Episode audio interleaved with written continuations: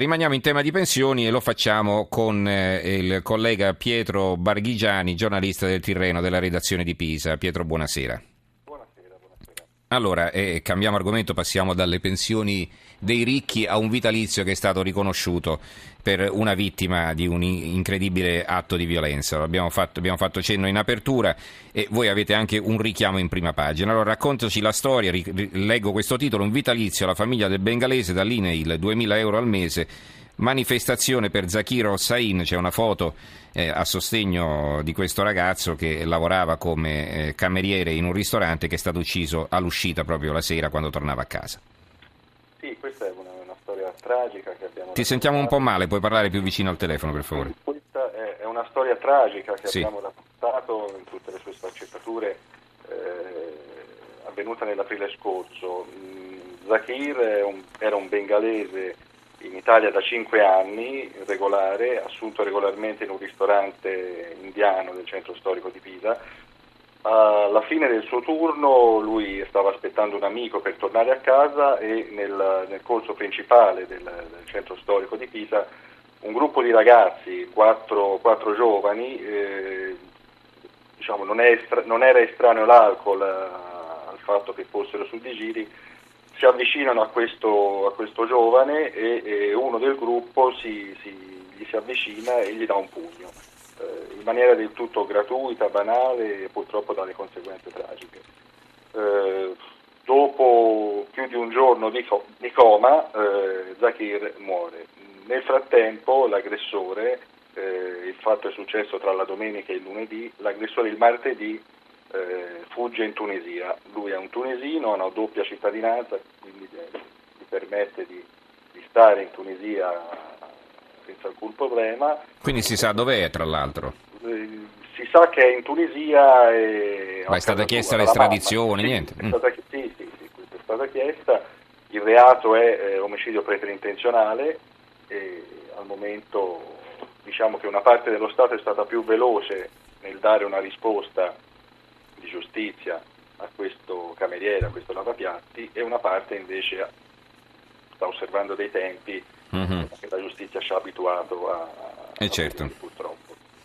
Ecco, questa iniziativa dell'INEIL, appunto, eh, naturalmente qui non stiamo parlando di un atto di, di generosità, è, è, proprio la legge che lo prevede, insomma, è interessante che sia stato riconosciuto come, riconosciuta come una morte sul lavoro. Voi sapete che l'Italia è forse uno dei pochissimi paesi, anzi sicuramente uno dei pochissimi paesi in Europa, eh, e anche per questo i confronti con gli altri paesi in fatto di numero di incidenti sul lavoro è un po' problematico, che ricomprende all'interno degli incidenti sul lavoro anche quelli che si verificano nel momento in cui uno va da casa al posto di lavoro oppure dal posto di lavoro ritorna a casa e quindi vengono conteggiati anche gli incidenti stradali per esempio. Ecco, in questo caso l'INAIL, l'Istituto Nazionale per gli Infortuni sul Lavoro, riconosce un indennizzo a chi eh, ha un incidente sul lavoro, appunto qualificato come incidente sul lavoro, anche se era uscito dal posto di lavoro ancora ci doveva entrare, per il semplice fatto che stava andando a lavorare o stava tornando a casa. Ecco, quindi che cosa ha deciso l'INAIL? L'INAIL ha deciso di assegnare alla vedova eh, di Zakir e ai tre figli un vitalizio di eh, 2.000 euro mensili, una cifra che in Bangladesh è, è un'enormità, certo. Fortuna, certo.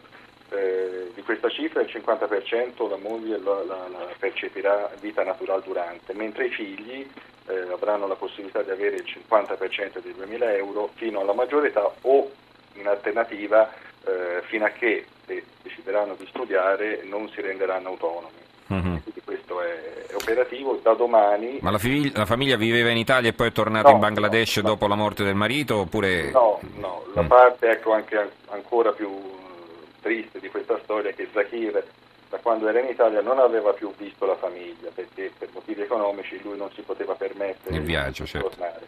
L'idea era quella che aveva messo da parte alcuni risparmi di tornare eh, entro quest'anno e rivedere mm-hmm. la moglie. In realtà la moglie vista per l'ultima volta, la moglie e i figli, quando è venuta in Italia e poi è tornato, è tornato in una bara. Mm-hmm.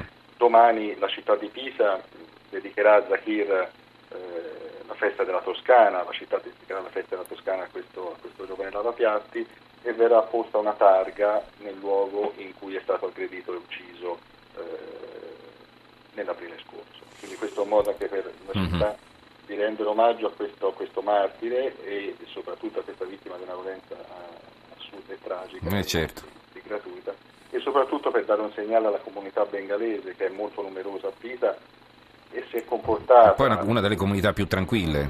Più, molto tranquilli, mm-hmm. sono educati, tranquilli. Sì, non solo a Pisa, insomma, una di quelle che non, assolutamente non crea problemi. E anche la manifestazione che avevano fatto era una manifestazione molto composta, eh, mm-hmm. chiedevano verità e giustizia per questo ragazzo, che ancora non c'è. Una parte dello Stato, ripeto, ha comunque riconosciuto mm-hmm e speriamo che adesso dopo le elezioni in Tunisia, insomma, con un nuovo interlocutore, il nostro Ministero degli Esteri si possa muovere con maggiore efficacia. Non sarebbe male questo, questo atteggiamento. Grazie allora a Pietro Barghigiani, collega del Tirreno della redazione di Pisa. Grazie Pietro e buonanotte.